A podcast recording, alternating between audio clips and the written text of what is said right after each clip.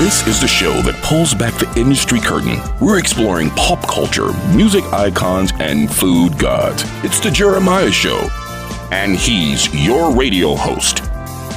And now, back from a race around the sun, Jeremiah Higgins. It's the Jeremiah Show and Evolve Entertainment, featuring It's Radio with TV's Tim Stack. Mike Gormley presents Music Icons, The Arwen Lewis Show, and The Angel Baby Show.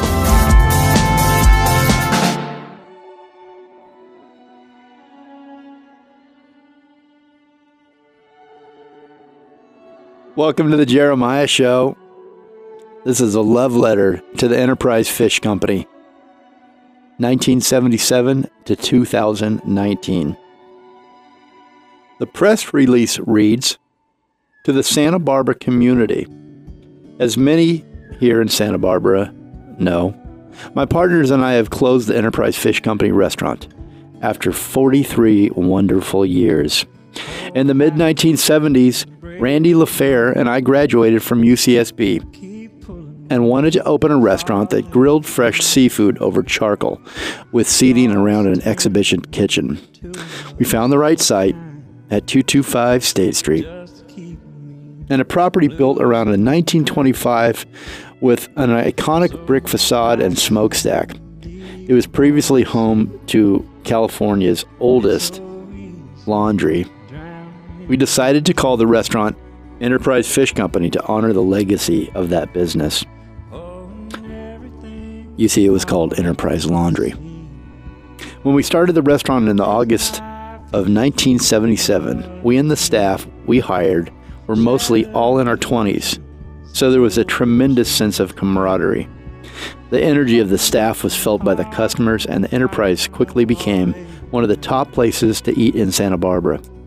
It was bright, rustic, comfortable, and fun. Standing in the restaurant on a busy night and feeling that energy took my breath away. What makes one business successful while others struggle? For us, it was the people who worked there. They made the restaurant what it was, showing great spirit and pride until we had to close this year with the pandemic. I took my last walk around the Enterprise Fish Company a few days ago, and I thought about the last 43 years. The building is so full of memories.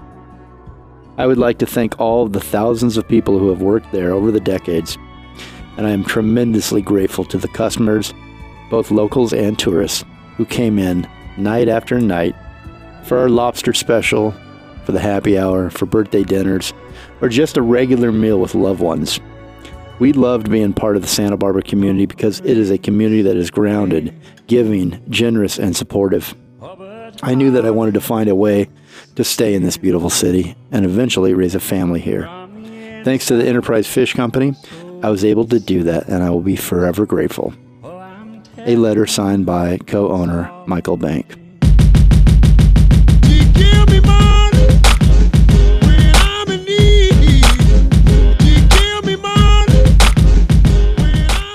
Michael Banks right. The Enterprise Fish Company was a special place. When I first moved back to Santa Barbara after graduating high school in Priest River, Idaho, I didn't really know anyone in town my age. My grandmother lived here in Santa Barbara, and Joey Peralt lived here in Santa Barbara. Joey, I idolized. I had since I was a young kid. So, shortly after arriving, I went down to the Enterprise Fish Company to see Joey.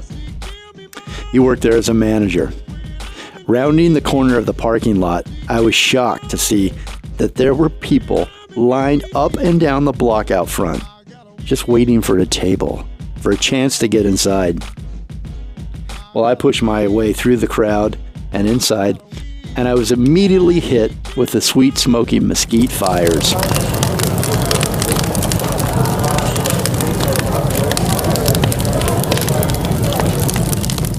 Facing me were two of the largest fire pits that I'd ever seen, side by side, behind glass and two humongous hoods.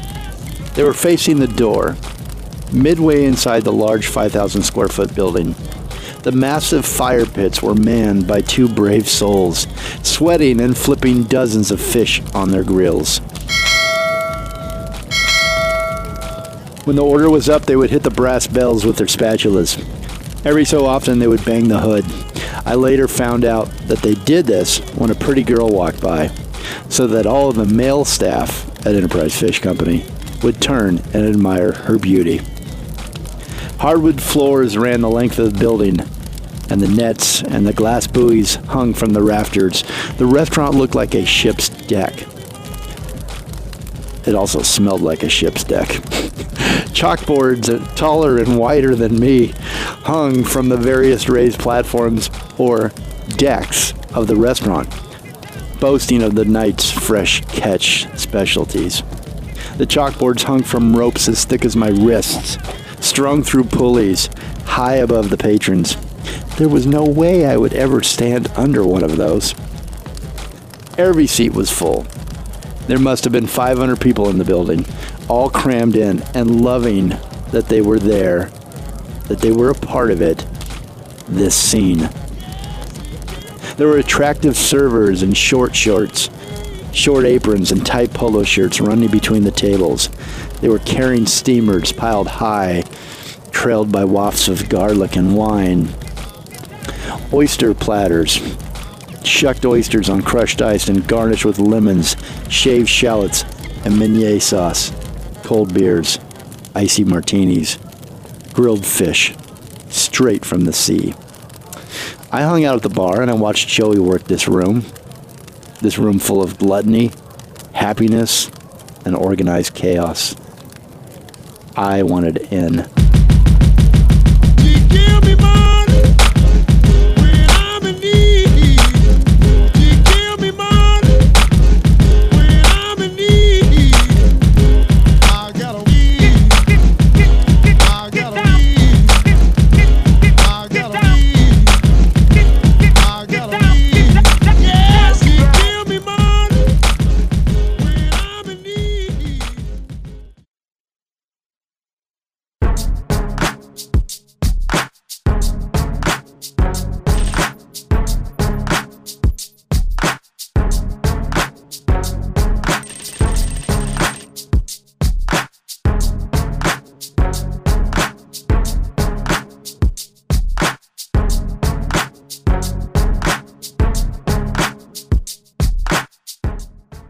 Welcome to the EFC Chronicles, the Employee Files.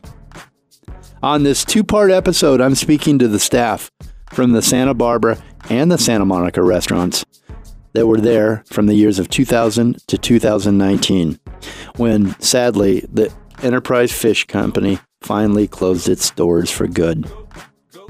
This is a love letter to the Enterprise Fish Company.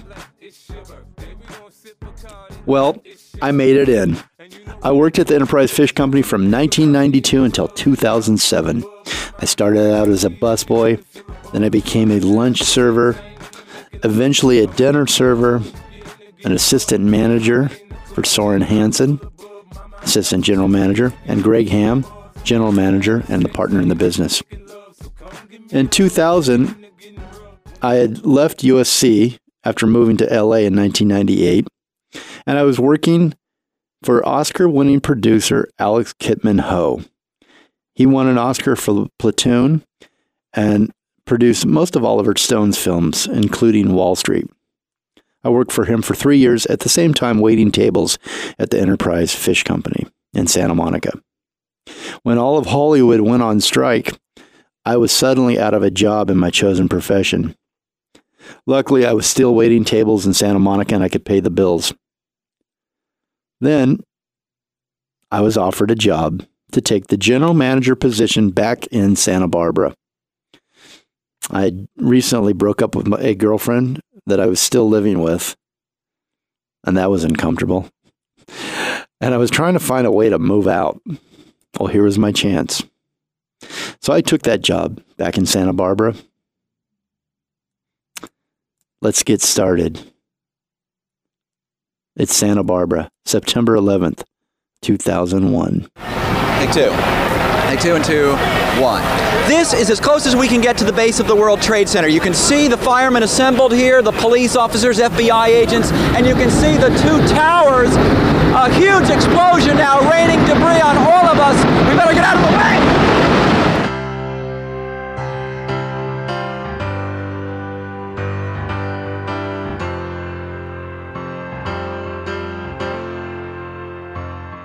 Here's former Assistant General Manager in Santa Monica, Harmony Storms. So my name is Harmony. I was Harmony Haynes then because I got married before I left uh, Enterprise Fish Company, which was the one in Santa Monica. I started there as a server in the fall, late summer, early fall of 20 of 2000. It was 2000, and I left about six weeks after my honeymoon, which was in 2003. 9 11 was the big one, you know, and we got to kind of witness the before and after of the change in our society. I mean, it really was very surreal. I had to work on 9 11, but I remember that morning when it happened, a bunch of us, including Derek Hausen, who used to work there, we went hiking up Runyon Canyon to escape what we thought at the time was maybe a plane coming to LA. There was some debate about that. And I remember calling into work, and that might have even been you. Like, do I still need to work? And you're like, yeah, you still need to work. so I guess at the time I was hoping maybe they just closed the restaurant down. But yeah, and then I ended up going into work, and I remember that it was a very somber mood, and the TVs all had the bar had the news on, talking about what was happening, and um, yeah, it was really I feel like after the change of the century, there was this real high in the world, and I that's what I came into. There was just this, um, you know, it was the new millennium, and it was um, an exciting time, and there was just a lot going on, and the energy was good. And after 9/11, it was, you know, it was all just so strange. So to kind of experience the the aftermath there, the before and aftermath being at Enterprise Fish Company and watching the news when they said we were going to go to war in 2003, early 2003, and which was right before my wedding. And Danner had already left, and she was a news anchor at some local Louisiana station, I remember, and she could not leave to come to my wedding because of that war and what she was going to have to do for work. So it was um, I'll never forgive her. No, she, but I was super bummed because I have not seen her since she left. But anyways, from Virginia, and she is definitely a celebrity there. She's happily married with three kids, and she just looks great, and she's thriving. Most people I know, a lot of people from that era have gone on to do really well, and others, you know, not so much. I'll never forget that day. I was in Santa Barbara store opening up the restaurant. The TV was on in the background. I looked up and I saw the planes going into the building and I fell into a bar stool, shocked. I sat there all day. Slowly, the regulars trickled in, all silent, some crying and searching for some sort of understanding. And I realized that a local bar, such as ours, was a place of comfort in times of need like this day. It was that day for so many.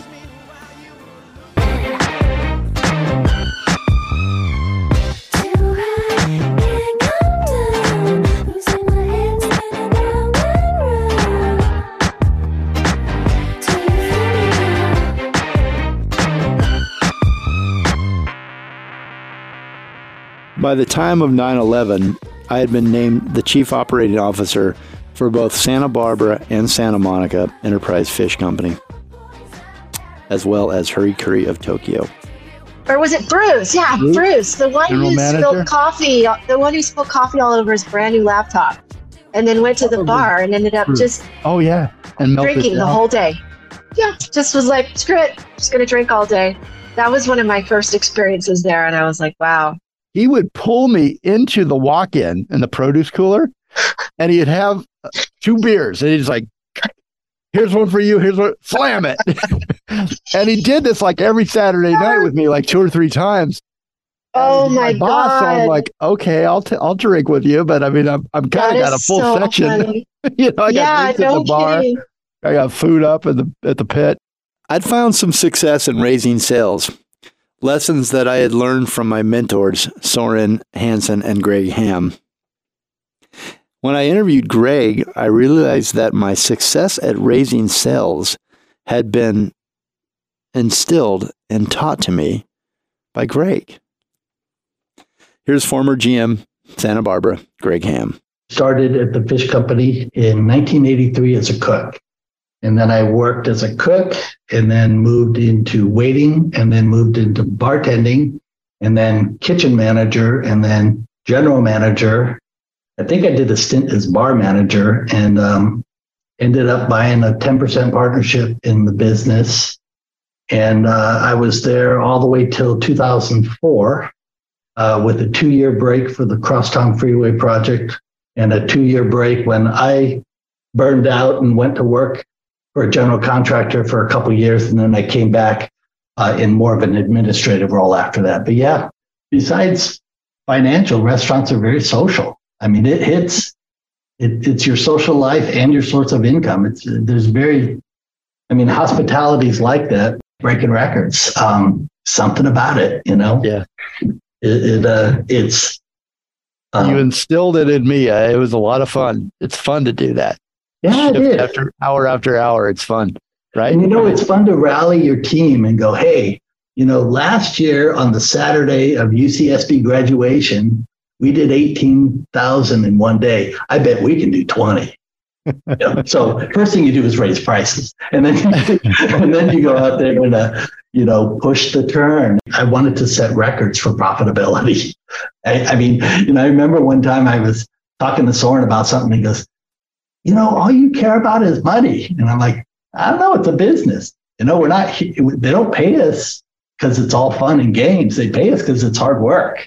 Yeah. So I liked breaking records, profitability records, uh, highest sales in a single day, highest sales in a month, highest sales in a weekend. I, I liked breaking records. Um, something about it. I asked Greg what he loved most about managing employees. So there's that side of you that's um, that can handle that stress that actually likes that a little, it thrives on it and, and actually exceeds and excels at that level.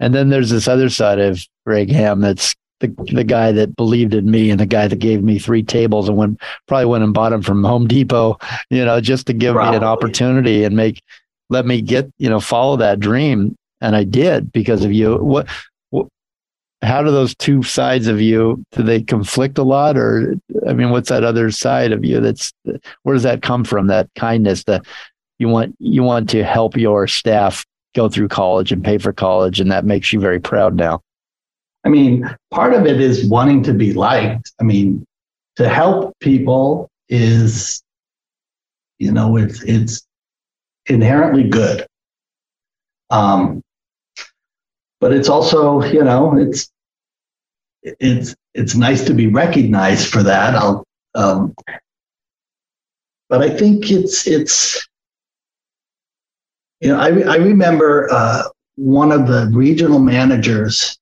from famous restaurants, uh, Garcia's of Scottsdale. He he was chewing on me one day. He was a tough guy, and he was like, you know, if you if you don't do this, I'm going to get somebody who will. And I walked away from that going, I don't want to be that guy. I don't think you get results with threatening people's livelihood. I just don't. He didn't make me feel like I wanted to commit to him. So, you know, it, it's, I don't know, uh, it's all those years of experience. It's like it, it, doesn't all happen at once, man. It takes time. And, uh, you know, I'm currently in the job, I'm, a, I'm an accountant, but I have nine people working for me. And, you know, there's folks that are um, very type A and drivers, and there's folks that are steady Eddie. And, you know, I need them all. People I've managed all my life. And I know there's people that never want to manage. They don't, they don't feel comfortable making decisions. You know, the worker bees, you need them. Every business needs them. Everybody needs them. You need people that can produce and and do the work and they don't necessarily want to manage. Um, they don't want to manage people. They don't want the stress. They want to come in, do their eight hours, and go. So um, I think you need both. But there's a I, I want to say there's a certain type A personality in management. You know, you've got to be able to make decisions and right or wrong, make one. You know, I remember one of my one of my favorite things to do up at the hostess stand is say, never quote more than 55 minutes because it's this mental block at an hour that people leave. And if you come up, you go 50, 50 minutes, regardless of how the hour and a half it's going to be. Um, and you just got to kind of recognize there's there's barriers out there that people will say, oh, if you tell me an hour, I'm just going to say maybe next time. But if you tell me 50 minutes, I got a chance. He also reminisced about past employees and how it had been a goal of his to help put employees through school over his tenure as general manager.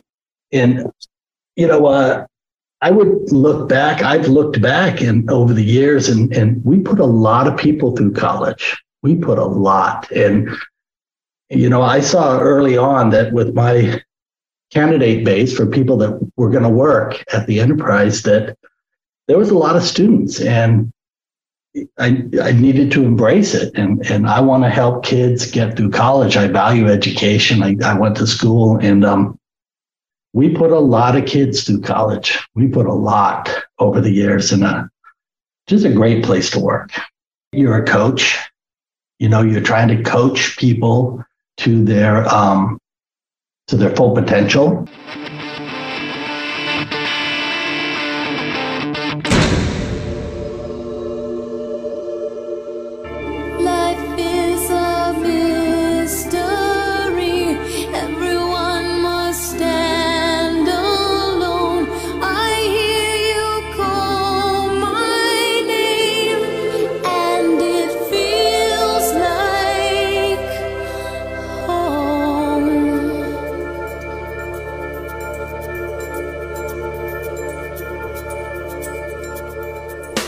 I still think of the employees that I work with all of these years later. I especially like those employees who would defy me in private, who would question my choices. Those employees taught me the most, and they often helped me right the ship when I was off course. Thank you, Lindsay. She comes to my mind often. I was surprised to find that some of the managers remembered lessons that they had learned there too. Here's former Assistant General Manager, Santa Monica, Randall C. Davis. Because hospitality really doesn't start with you, it starts with the guests. And I learned that very early on in, in uh, this industry.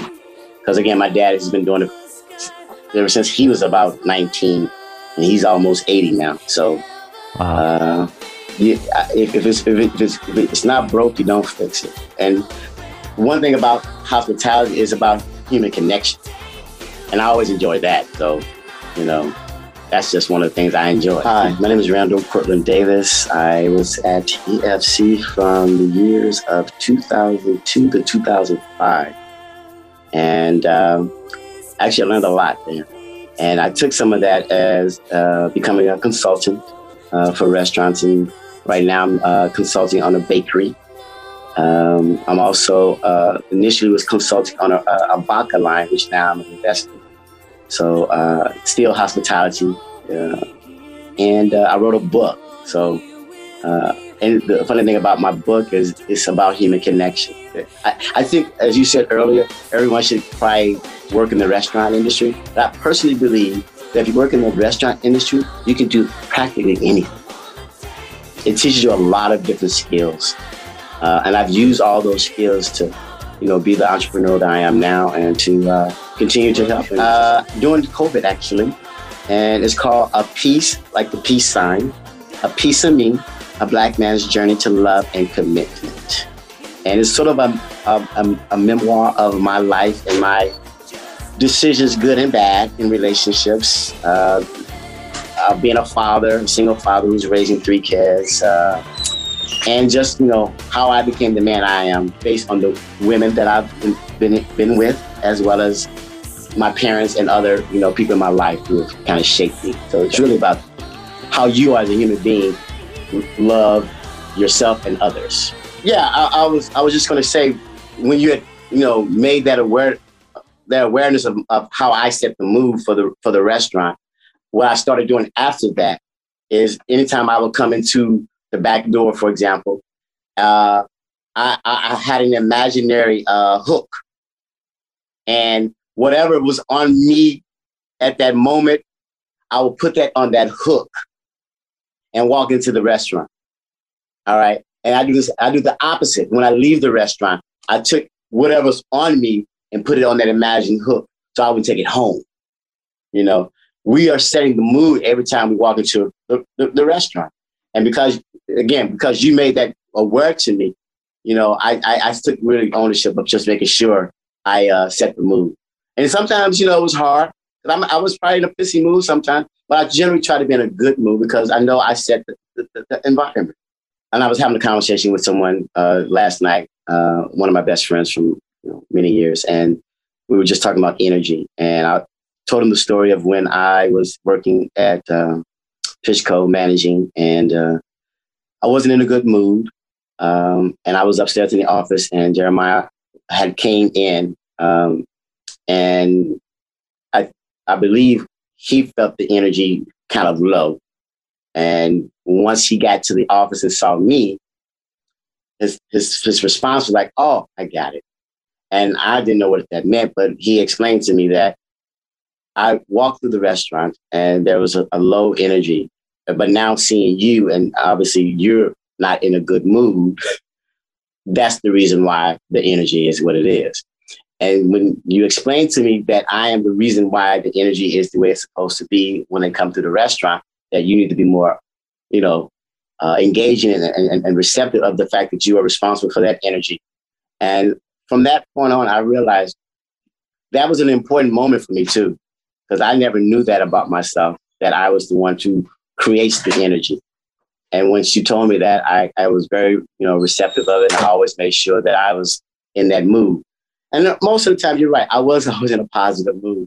But sometimes I wasn't, but I was very cognizant of the fact that I need to make sure the energy is right and it starts with me. It made me a better listener. Uh, and I say that because, like I said earlier, you're, you're managing people's personalities, their lives, and you can be that guy that just blah, blah, blah, blah, blah, go do that. But because uh, again they were so young and so and I and I don't know because I was not so old, but I was older. I I really wanted to see everybody win. So in order to do that, I had to actually listen to what they're actually saying as opposed to what they think they're saying. Case in point, Ashley, probably one of my favorites. Uh, there were some things that were happening in her life at the time, and I had to listen you know, actively to see what she really was looking for from me. And because of that, you know, her life changed actually for the better. But had I not been an active listener, I probably would have missed it all. Lead hostess in Santa Monica, Mary Stasilli, puts it this way. Is Mary Stasilli. I worked at Fishco as a hostess the whole time from 2006 to 2012. And now I'm in post production. I'm a producer um, on the editorial side. Would know. It's mostly commercials and music videos. It's kind of the advertising uh, commercial section of Post, which is based in Santa Monica.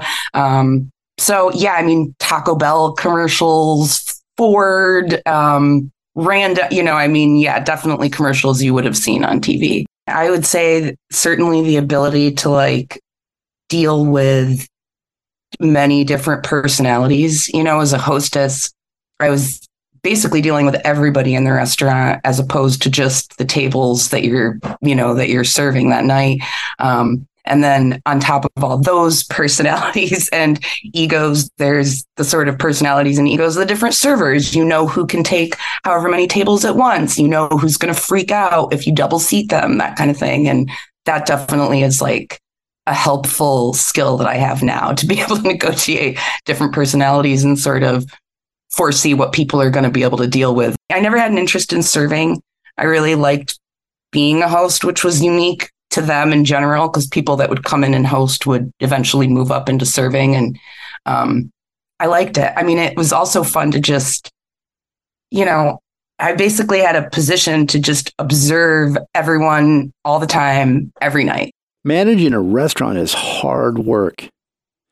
In five years, we raised sales from 2.2 million a year in Santa Barbara to 5.2 million. In Santa Monica, we raised sales in four years from 3.5 million to 7.4 million. And at Hurry Curry of Tokyo, we raised sales from 700K a year to 1.5 million. We went from maybe 150 staff in all restaurants to 350 employees plus and 24 full time managers. You can't raise sales that much without going through some growing pains. But I have to thank all of the employees who worked with me those years. Never did I hear them complain for me driving them to be better every day, to hit and exceed their sales goals, to train and to improve. Never. They and we all worked side by side as hard as we could, and we really created something together. It was a bond that many of us still remember. You know, you took the two and a half million dollars of sales I had at the Enterprise Fish Company, you took it to four and a half. And, uh, you know, I had a friend of mine, okay, five, okay. 5.2. I, I mean, yeah. And it's like, I remember a friend of mine who was a fellow accountant. He goes, you know, it's a lot easier to cut costs than it is to grow sales. And he was right because me as an accountant, I was always looking for ways to, you know, keep the costs in line and, and try to drive sales. But uh, I mean, you double them. I mean, that was just fantastic. And, and I remember how you, uh, how I think you did it is that you gave people more choices. You expanded the menu and you know, it just became, it had a lot of things on it, and you were big on choices. And if you give people choices, they'll come. Yo. Could I get a cold beverage? I need some leverage. A sweaty outside, some lemonade would be nice. Of a spice from the top to a BK. Got a vodka, a drink, but girls got the bay on the porch. Yeah, I got some ice tea. If you like a taste of tea, then come along with me. Summertime is steaming, don't give me no butter. Glass some ice and a dash of a it's martini time. Yeah, yeah, feeling golden. Bring your own beverage. This makes so it's cold. I like cold beverage, yeah.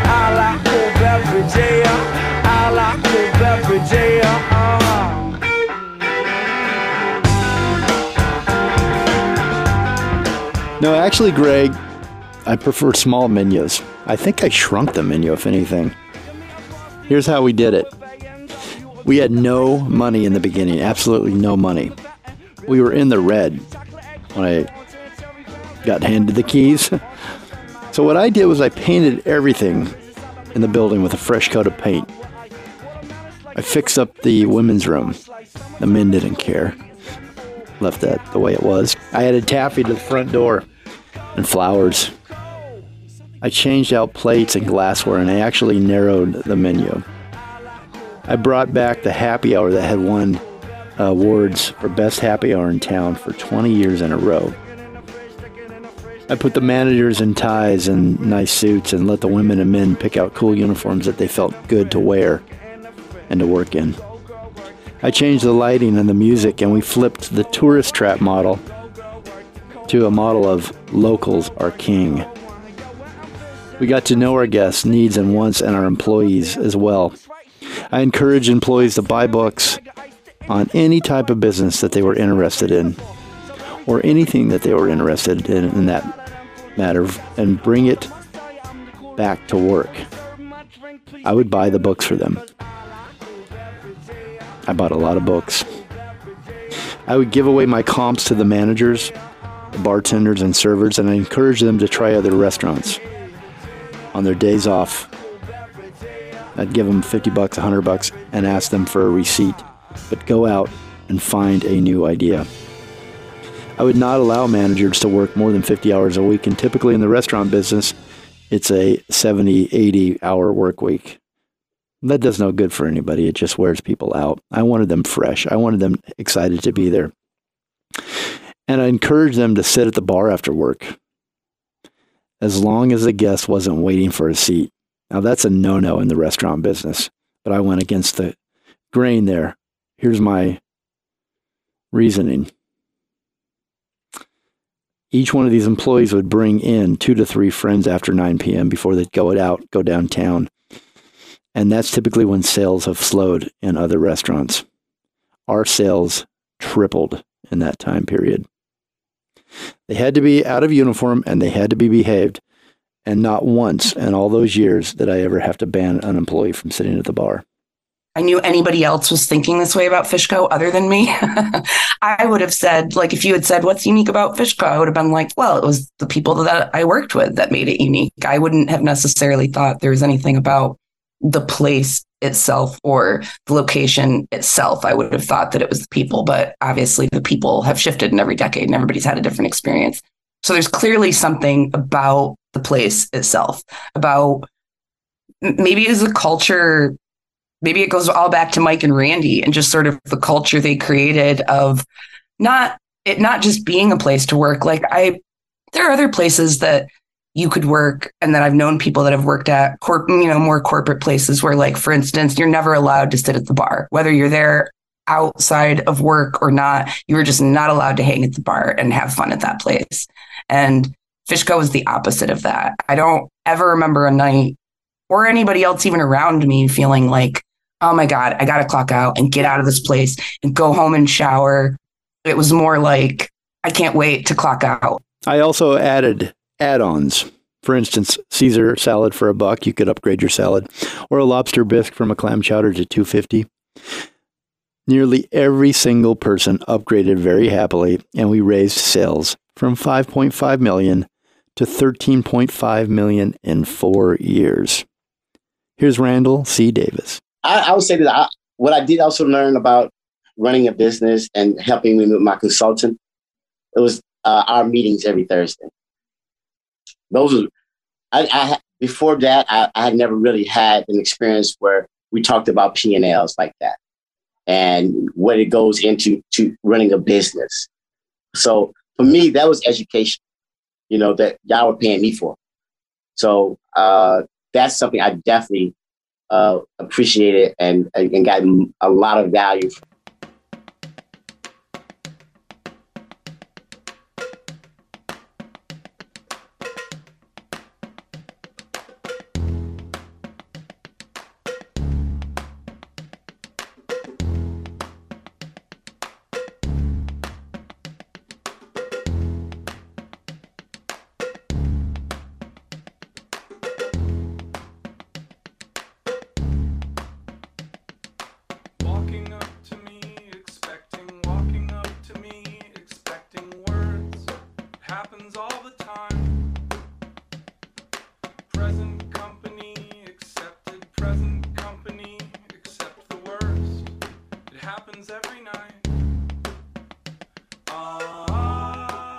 Here's Michael Butler, General Manager, Santa Monica. You know, I was, uh, I've done a little bit of everything. I always tell people what my story is. And, you know, I, I went to college and after that, I built houses.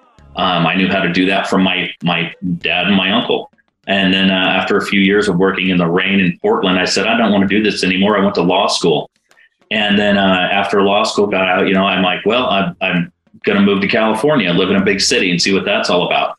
And the moment that I walked through that door and met all those people and just kept being pushed forward, I realized I was really good at this. And, you know, there, there's nothing like finding your niche. I think that's just a gift that unfortunately a lot of people don't get. So I was really happy to find that um, that place. And I don't think it would have happened at a lot of other places. It's a combination of, you know, the the culture itself that you built there. I wanted to be part of that. And uh, you know, I look back now, I'm like, I'm I'm looking on, you know, over 20 years in this business now. Um, and I started there. So it was really, you know, that that was the best part of it. And that's how to finish that sentence was, you know, I've, I've put 20 years into a career I never guessed I would have had because of Enterprise Fish Company. And so I put my suit on and I went back in through the doors, and you were having a meeting up on the, a little elevated part at tables 15 to 17, I believe they were. Yeah. Oh, yeah. And uh, I still remember those to this day. And Erin came down with a smile on her face. She was the general manager at the time. She said, What are you doing? I said, I want to come back. And she goes, When can you start? And so I said, I'll, I'll, start tomorrow. I said, I don't have a job right now. so uh, I had started um, the next day and went in and she asked, she sat down with me and she said, Can you manage the floor a couple nights a week and serve a couple nights a week? I said, Sure. So I ended up uh, doing that for a couple of months, maybe six months, and uh, moved into more and more roles. Got upstairs in the offices a little bit. And then after Erin left, you approached me, and I was getting ready to take the bar exam again. I think a month, about a month later, and you said we want you to be the general manager, and I said um, I'm going to be a lawyer. And you told me all about it. I said, what was it entail? And you gave me all this, the stuff. You said, I'll train you for, you know, three months straight, sit down for six hours a day, all this stuff. I said, well, I need time to think about this. And you said, and I still remember this, you have four days. And I said, okay. And so I called up all my friends who were practicing law and they said, do it. This sucks. And I said, all right. Cause I, I love the, I love the hospitality industry. It just, it suited me. You know, I had 90 minutes to make people smile instead of years to, to see the worst of people. So I went from going to be a lawyer to running a, a major restaurant in Southern California. And if you would have told me that five years prior, I never would have put my did a little over seven. But the best part of it was that we brought 20% to the bottom line. Yeah. So we made we cleared over a million dollars at that place, um, which is not an easy thing to do in California, especially. Uh, but yeah, we we took it from from being. I mean, it was a great place. It was it, the business model was wonderful. It was set up very well, and there was just a lot of places where you know, and and I learned from you to be honest, Jeremiah, how to push revenue. But I was also very good at, at keeping my costs in line. So while we were pushing our revenue up, we were also dropping our costs. So it, it did nothing but just cash checks.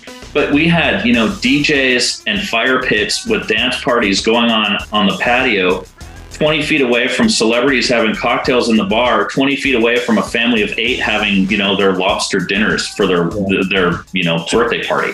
And it all worked together and it was always busy and it was always fun no matter what part of that demographic you were at you were having the best time there. It just really worked on all levels and that's something that I don't know if if something like that's possible anymore. Um, because a it was just so massive. It was a huge property. When you look at it now, you know that was square feet. Yeah, it was giant, and I mean the kitchen was bigger than most restaurants now that you would go to. You know, when I see, you know, that was back when I was in my 30s, and I would never have the energy to do that. One of the things that was I wanted to try to instill in my managers is that in order to make a bonus, you don't just go about your routine and then pull the slot machine handle at the end of the month and hopes it pays.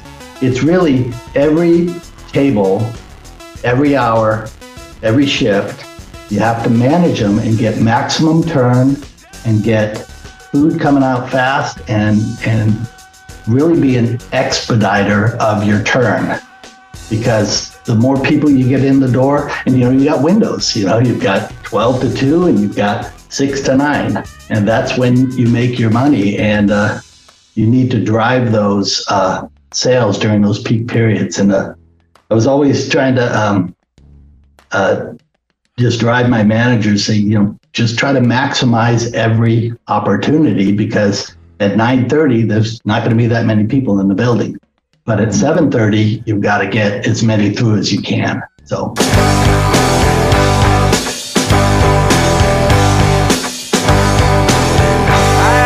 dreaming of your face. This has been part one of a love letter to Enterprise Fish Company. I'm calling it the Employee Files.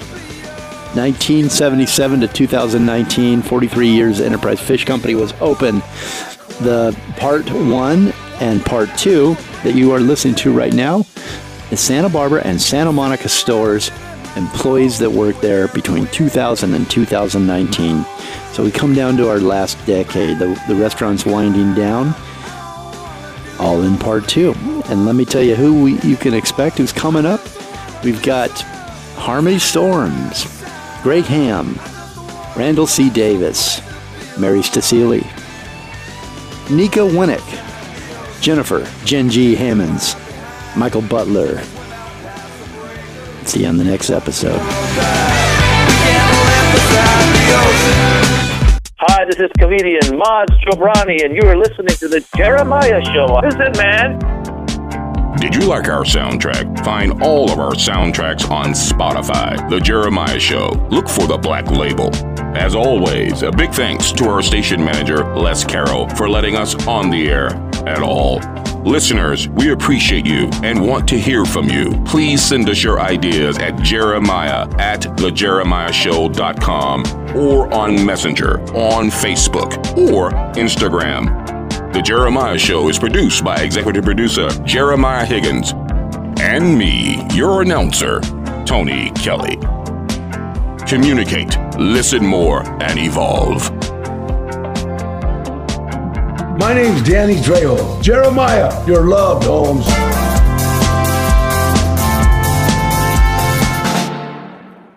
You're so cool. You're so cool. You're so cool.